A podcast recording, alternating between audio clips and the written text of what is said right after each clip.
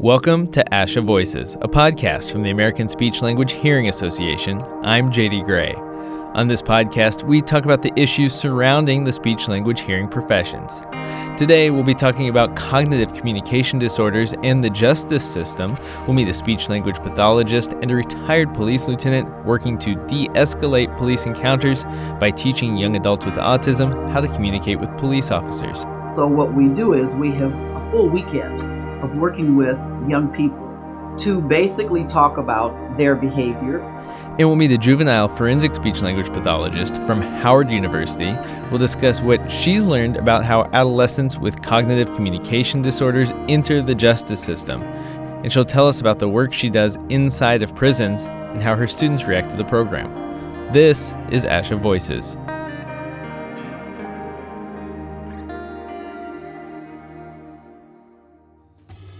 Support for ASHA Voices comes from the Informed SLP. Hundreds of research articles are published in our field every month, but which ones matter for clinical practice? The Informed SLP can show you. Learn more at theinformedslp.com/asha. Shameka Stanford is a forensic speech language pathologist.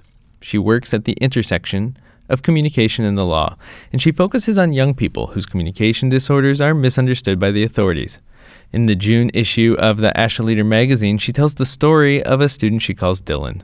Dylan's would be considered on the lower end of the spectrum uh, with autism. He was verbal but not 100% able to express his wants and needs. Dylan likes to keep the same schedule and he uses a plan to get from class to class around the school. Shameka says things like a disrupted schedule can create frustration in Dylan. And one day, she says, Dylan got frustrated when he was in language arts class. His reaction was to, you know, ask for space or lash out, um, for lack of better words. Shameka says the teacher was afraid and officers got involved. And because they could not calm him down or control him, quote unquote, they handcuffed him and transported him to the police station where they then contacted his parents. Shameka links cognitive communication disorders, or CCDs, like Dylan's, to increased risk of punishment under zero tolerance policies in schools. Zero tolerance policies originally, as we know, was created for the Gun Free Act in 1994 and then was a part of the No Child Left Behind Act in 2001 when they reauthorized it. These policies see students put in detention, suspended, or expelled over their behavior. When it was reauthorized, and so in addition to the zero tolerance on weapons, it included drugs and behaviors that were labeled problematic. So, for instance, classroom disruption or insubordination. In her article in the ASHA Leader, Shameka says more than 80% of young people affected by school zero tolerance policies had a CCD, a learning disability, or a combination.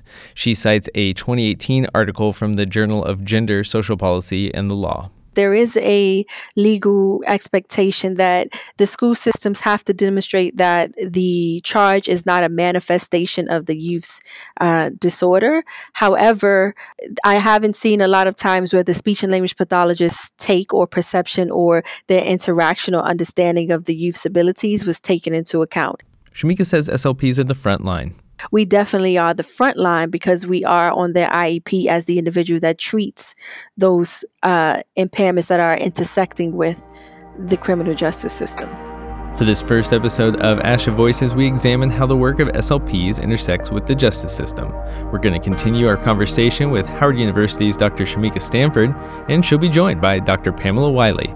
Pamela is the founder and CEO of the LA Speech and Language Therapy Center, Along with retired Lieutenant Stan Campbell, she runs a program training young adults with autism on how to interact with the police. It's called Spectrum Shield. The first voice you'll hear is Shameka's. I ask her about the importance of highlighting and identifying CCD related behaviors in the context of her profession. It's it's really important because we're looking at a large influx of mental health illnesses being recognized in the criminal justice system and in the prison systems. But the part that is sometimes overlooked is the number of individuals, especially youth, that are inside of these systems that have language and learning disorders. And in addition to that, what those language and learning disorders look like when they are at a burden or a disadvantage for the individual as far as uh, representing or serving their presentation in courts, understanding their rights and what is and isn't okay to engage in when they're in society. And so, right now, the importance is a part of looking at the mass uh, incarceration of youth, especially Black and Brown youth, and the disproportionate representation of youth with cognitive and communication disorders. We're going to come back to the issue of race in a moment, but first I want to ask you what are some examples of CCD related behaviors that could be misinterpreted?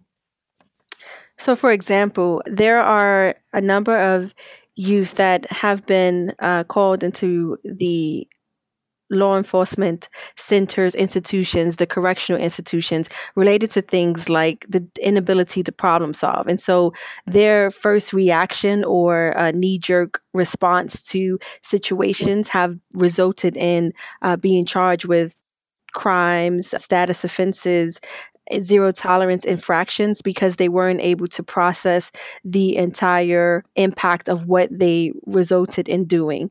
And and so some of those things look like, you know, lashing out, being frustrated because they can't properly communicate what they want to say and how they want to say it. And so it comes out in an area of frustration, anxiety, and tension that in others looks like just behavioral difficulties and defiance, where it actually may be related to the cognitive and communication disorders. Dr. Pamela Wiley, I know this is something that you can speak to. Uh, so now seems like a good time for you to tell us about Spectrum Shield. I understand Spectrum Shield is a weekend program, teaches young adults with autism how to communicate with the police, for example, what to do during a traffic stop. What would we see if we were there for Spectrum Shield? Basically what we do is exactly what Dr. Stanford talked about is working on their behaviors. Auditory processing will cause these kids a disability or, or an inability to follow commands. Some of the kids also will have sensory challenges, which means loud voices, yelling commands, bright lights, sirens, all of those things can kind of cause them to shut down or respond inappropriately, which to law enforcement would look like noncompliance. And so what we do is we have um, a full weekend of working with young people to basically talk about their behavior. We also look at theory of mind, which is how might the police officer feel when you do XYZ. So getting them to see their behavior through the eyes of the police. But the other piece that I think that's important is that we also work with the law enforcement and when we collect data from law enforcement officers, they all say that they had some form of training, but after having this weekend long experience with the kids, they understand autism a lot more. So it's kind of, you know, we need to train our kids, but we also need to train law enforcement, and they're very receptive to it. Are there any specific moments or parts of the weekend that you would want to highlight? When we do the, the traffic stops, I think that's really important because what we do is we actually simulate the full situation. So we have a police car behind, we have two kids that have already been prepped on how to respond to law enforcement. Now we actually put it into effect. And so what we see is despite the fact that we prepped them, they've had the time with law enforcement, some of the kids you just saw breakdown, especially when we did good cop, bad cop. So there's one scene where um, Lieutenant Stan and another officer are surrounding the car, barking orders from both sides to the kids. So we saw breakdowns. So we saw kids that um, would respond to the officer on the opposite side, or kids that began to fidget. And so it was really good because we videotape every aspect of, of the weekend and then we let the kids see themselves. So they were kind of surprised at themselves, or some of them would say, I was so afraid and I began to fidget. And then the law enforcement officer would say, But when you go for your, you fidget with your pants, that's where bad guys keep a gun. So you got to be careful with that. So it really gave the kids opportunities to come up with personal goals for themselves. Dr. Wiley, uh, if you could talk a little bit about what changes you've seen from the participants from the beginning of the weekend to the end. One of the things that we do very early on with the, the kids when they arrive is we talk about autism and what you see is as these kids become older and more independent, they want to shed that autism diagnosis. They just want to be a typical kid. So we talk to them about autism, but also the importance of possibly carrying an autism disclosure card. And probably 90% of the kids when we start will say, No, I'm good. I don't want a card. And we talk about the card relative to the fact that if you at least had something to present to law enforcement, they might respond differently to you. They may not see you necessarily as a bad guy when you're unable to perform certain tasks, for example. So we ask the kids if, if they're interested after we make this compassionate plea, and then they say, um, no, I'm good.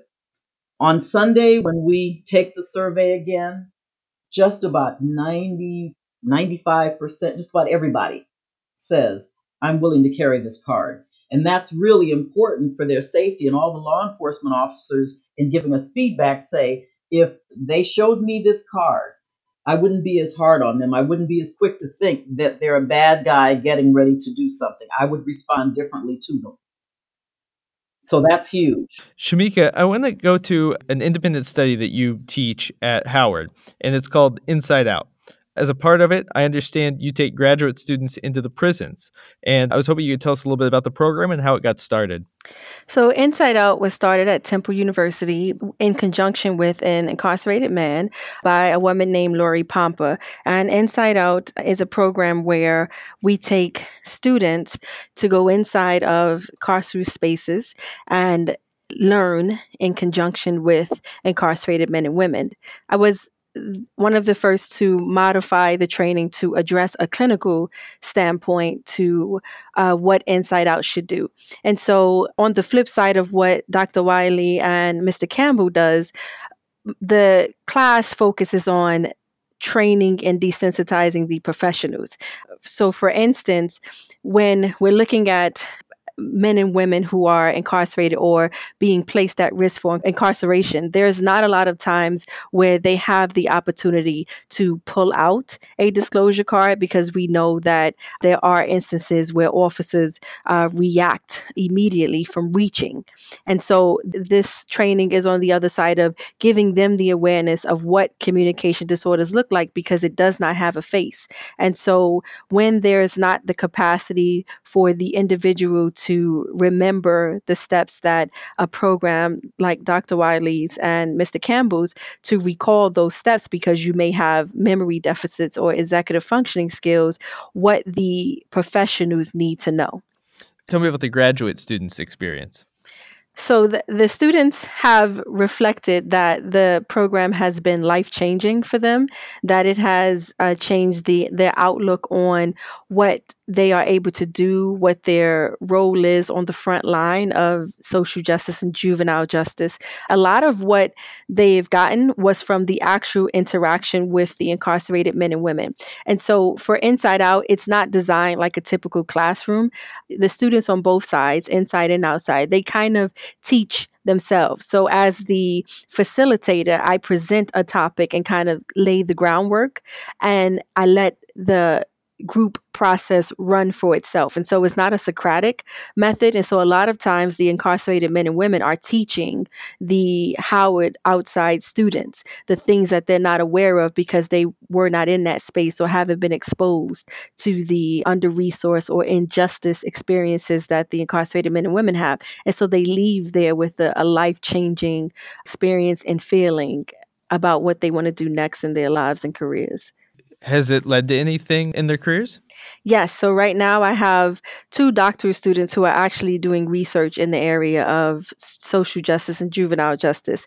I have two master students who are doing um, collecting data right now in the court systems related to some information around um, the disconnect and disparities in the courts.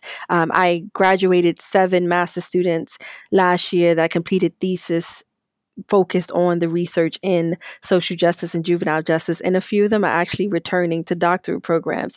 Um, and so it definitely is becoming a phenomenal shift um, to us be recognizing that we are on the front line in one of the first fields that can provide intervention to reduce the process of juvenile injustice. And so, yes, it, it has made a big difference in their lives. Must be very rewarding to see your work continued on in that way. It definitely is. It's it's it's exciting, and the goal is to pour into them because I can't take it with me. Um, and so to make sure that it continues to live on, it's that free sustainability. So it is definitely rewarding. Coming up, we'll hear more from our panelists, Dr. Pamela Wiley and Dr. Shameka Stanford. And later, we'll hear from Dr. Wiley's Spectrum Shield collaborator, retired Lieutenant Stan Campbell. This is ASHA Voices. Support for ASHA Voices comes from the Informed SLP. Great clinicians need great scientific research to inform their practice, but how can we know the research with so many articles and so little time? The Informed SLP makes it easy. Each month, their team of scientists and clinicians find the research for you. They explain it without the jargon, without the burden, just for SLPs. So you can spend less time reading and more time treating. Visit theinformedslp.com slash ASHA. We're going to return to our conversation with Dr. Shameka Stanford, a forensic SLP from Howard University, and Dr. Pamela Wiley, the founder and CEO of the LA Speech and Language Therapy Center. Earlier in this episode, I mentioned that we would be talking about how race fits into this conversation, and in this half, we begin by talking about minority recruitment into the field of speech language pathology. I think more minority recruitment with the explicit training in this area it could improve things. I think that regardless of the race, it is the lack of understanding of what our youth, especially black and black and brown youth, go through. That is the the gap that is present. Um, you know, ASHA put into place um, the the need that all programs are to train on cultural competence, but there also needs to be an understanding that we also need to understand juvenile justice and social justice because these youth, whether they are in the incarcerated spaces or not, they start in the school systems, most of them. Um, and so the front line, the early intervention for keeping them out of the prisons is where the necessity happens. So, yes, we definitely need more um, individuals that are culturally diverse, but we also just need the cultural diverse training of all um, speech and language pathologists coming in, future and present. Mm-hmm. I, I, would also say that um, our profession needs to do a better job of talking about the various professional opportunities available to us because unless it's changed, um, typically when you're in the universities, they route you to the public schools. And that's probably the greatest need. But for example, you being a forensic SLP, we need more people like you those of us in private practice that can really um, have a greater reach. We need more of us. So I think there's also a need for um, African American speech pathologists. Um, and that's not to say, you know, we're the only ones that can work with our kids. But I think that cultural identification makes a difference because I have a very culturally diverse staff.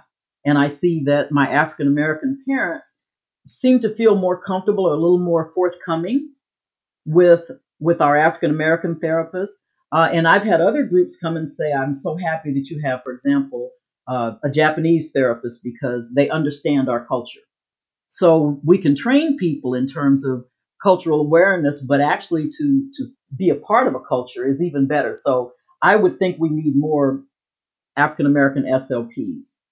I think you're you're absolutely right, Dr. Wiley. And that one of the things that makes Howard unique is that they have the mm-hmm. tracks, and so they have you know education track, medical track, uh, technology track, bilingual track. But we also have a staple mandatory class where all students before they graduate have to learn about private practice. Oh wow! Um, and so I, I th- it, it, it is one that is very unique to the process of understanding what is needed out in the mm-hmm. field. But I think that also um, we do definitely need to start the discussion on incorporating the understanding of social mm-hmm. justice and juvenile justice into our conversations. Absolutely. And so if you're having a school age language class, you can't talk about school age language and school age language disorders without bringing up some understanding of the school to confinement pipeline because a lot of your kids may um, end up there without the proper understanding from the mm-hmm. professional. And I think that in the school systems, the biggest thing that they're up against is the paperwork. Yes. And they have so much yes. paperwork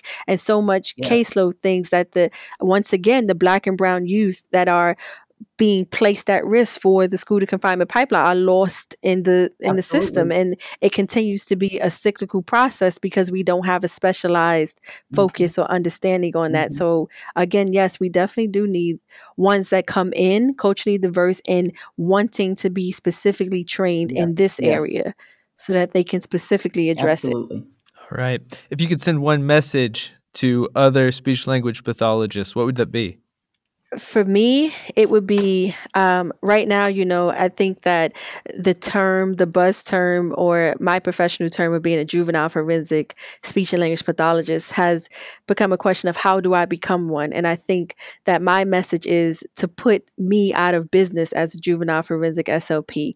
The goal isn't to need a juvenile forensic SLP because that means that we did not get them before they entered the system. And so the message is to make sure that your uh, therapy, your intervention, and your assessment is intentional and that you recognize what the youth needs to become successful in all aspects of their lives um, and to get them before they become on track to not being able to return as um, functional citizens to society that, that the goal is not to get them when they're in the system it is to get them before they get to the system. You've said a mouthful. I think the only thing that i could could add to that um, i would think in terms of students to think about the many opportunities that and career paths that we can take in our profession. To find something where there's a need um, and to find your passion. Because we have a great profession with a lot of opportunities but again, some of it just requires you taking that step. So I would just encourage them to find their profession and and make a difference. And making a difference means expanding your reach, not just work with the child. You work with a child, you work with the family. If you strengthen a family, you strengthen a community. Strengthen the community, ultimately society grows. So it's a, a an effect that that impacts a greater reach than just the kids that we work with.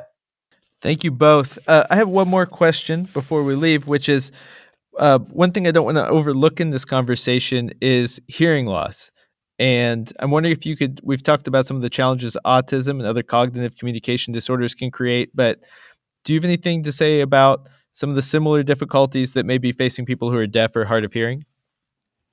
Um, for hearing loss, they have a, a sometimes they are even more marginalized within this area than we care to speak about um, because they have another disadvantage up against them. And so there is a significant number of individuals who are in um, incarcerated spaces or are engaging in police or experiencing police brutality because of the lack of understanding of a hearing impairment. Um, and so they're they're not getting interpreters. There's not many people who are sign language or understand sign language or sign language certified to assist them. So they have a, a, an additional strike and disadvantage against them that we definitely need more audiologists to be a part of this discussion of addressing their needs and understanding the disproportionate representation and disparity that they experience in this system.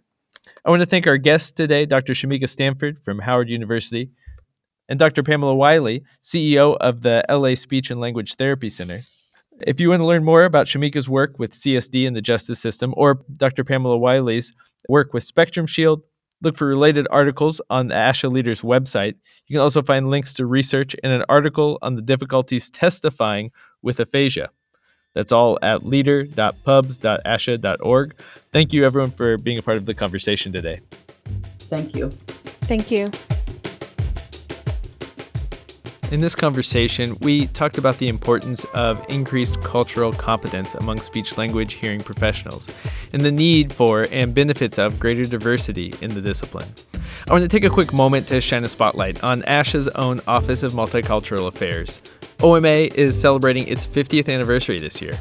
If you want to read more about the many ways OMA helps members address culture and language and diversity among professionals and those with communication disorders or differences, visit asha.org and search for multicultural.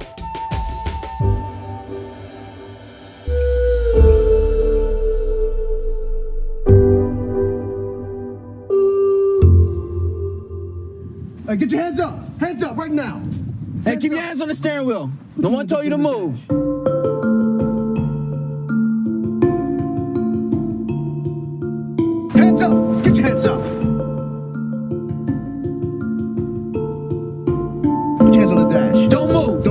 This your vehicle? What you just heard comes from a video about Spectrum Shield. It was shared on the LA Speech and Language Therapy Center's YouTube channel. In it, you can see a montage of mock police encounters. In each clip, two young adults are parked on a ranch. As they sit in an SUV, officers walk up to the vehicle and give commands as a part of the simulation. One of those officers is Stan Campbell. Retired Lieutenant Stan Campbell is the founder of DOPE, which stands for De Escalating Officer Patrol Encounters. He says that in 2016, after participating in a panel discussion with Dr. Wiley, she pulled him aside and they came up with Spectrum Shield. I recently caught up with Stan. At the time of this recording, he very recently completed his third Spectrum Shield workshop. I asked Stan why this training is important from an officer's perspective. From an officer's perspective, and because I've been in the field of training for so many years, I've identified that uh, the majority of the agencies across the nation, which there's about 17,000 agencies across the nation when it comes down to police forces, they have limited knowledge of how to service someone on the spectrum or a young person with autism or anyone at all. Um, most don't know they have introductory classes on on autism, but they never been around the kids to really truly understand that there's many faces of autism, and um, and something like this is needed because we also invite police in so that they can interact with the kids um, through the scenarios and also uh, through sit down and you know uh, question and answer sessions where you know the young man can ask them anything they want about you know what they've always wanted to learn about police officers. And in that way the the police themselves they get a chance to interact with them you know uh, you know take note of any you know challenges you know even in communication. So do it in a way in a sterile environment so that things are not as heightened and there's not an escalation of, of the communication. So it, it works out for both. I'm wondering if you could take us to into a specific simulation or something from the weekend and let us know what that would have looked like if we were there, like in depth. Set the scene for us. What, what would we see? We begin with me. I stand before them, uh, you know, after they have a, built a, a short relationship with me and a trust. We talk about, you know, some of the things that they have seen. I, I try to find out who has, you know, seen, uh, you know, uh, videos of brutality, videos involving the shooting death of others. I mean, it's a raw class. And what I mean by that is our young men, they start from 18, and this particular class, the oldest one was 31.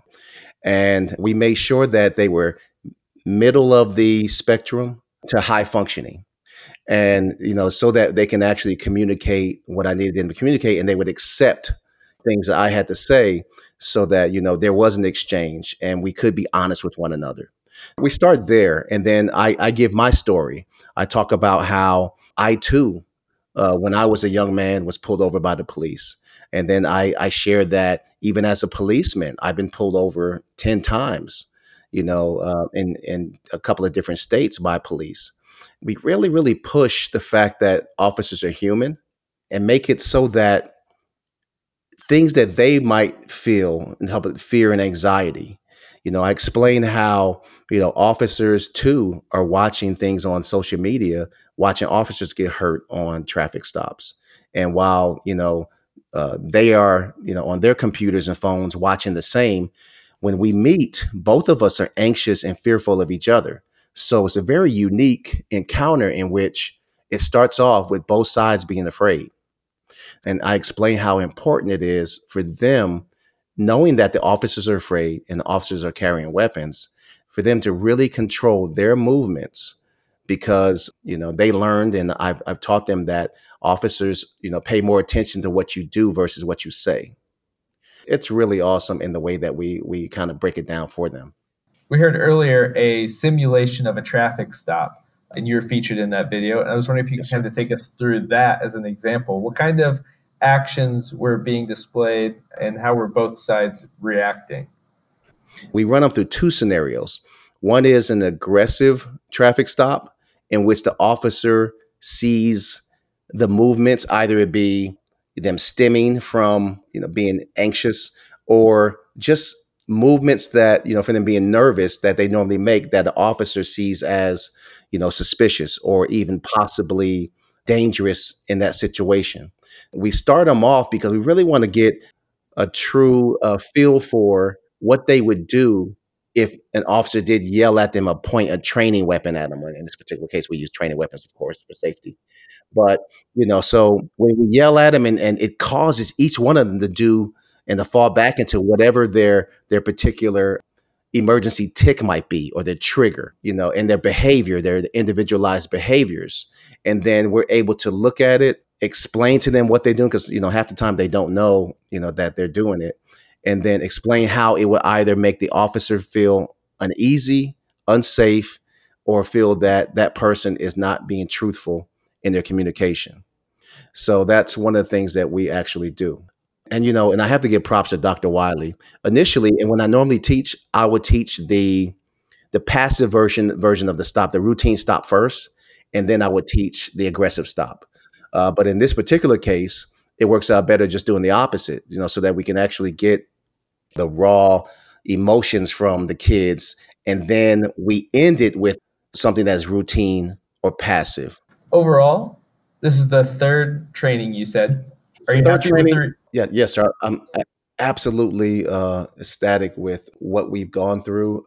It's been about 34 kids, I believe, that we put through the, the training and we're looking to to do i've talked to the doctor about this and we're looking to do a, a reunion a spectrum shield reunion on autism month next year in 2020 in which we bring all 30 34 kids back and we put them through a refresher because one of the things that we found is that you know this is a collective it takes a village to keep these kids safe so it's it's a, a four-pronged attack you have the child you have the the professional you know, with Dr. Wiley and her team, you have law enforcement and you have the parents.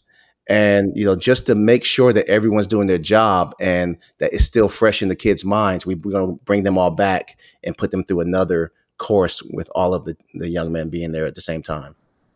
Retired Lieutenant Stan Campbell. He's the founder of DOPE, De Escalating Officer Patrol Encounters, and trains young adults with autism on how to communicate with law enforcement as a part of a program called Spectrum Shield. We want to hear from you. Do you have a story about how your work intersects with the justice system? Tell us what you're doing to help keep your clients from being misunderstood by the authorities. What are some challenges and solutions you see? Give us your feedback, email us at podcast at asha.org, or leave us a voicemail message at 301 296 5804. You can find that number on our website too. We might include your comment in the next episode. Support for ASHA Voices comes from the Informed SLP. Knowing our field's research means knowing the right places to look for it. Take a look at the Informed SLP. They find our field's best clinical research for you. Learn more at theinformedslp.com slash ASHA.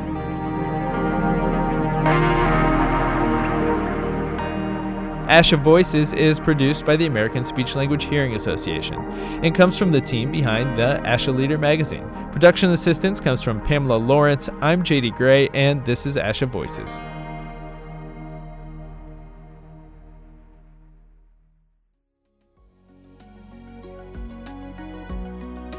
We'll be back in two weeks with a conversation about big changes to service delivery and reimbursement in skilled nursing facilities.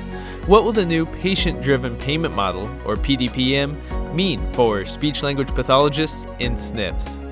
A lot of SLPs who are suffering with maybe some symptoms of burnout in SNFs, a lot of questions about, oh, I just can't keep it up. I think that PDPM is going to be refreshing in a sense.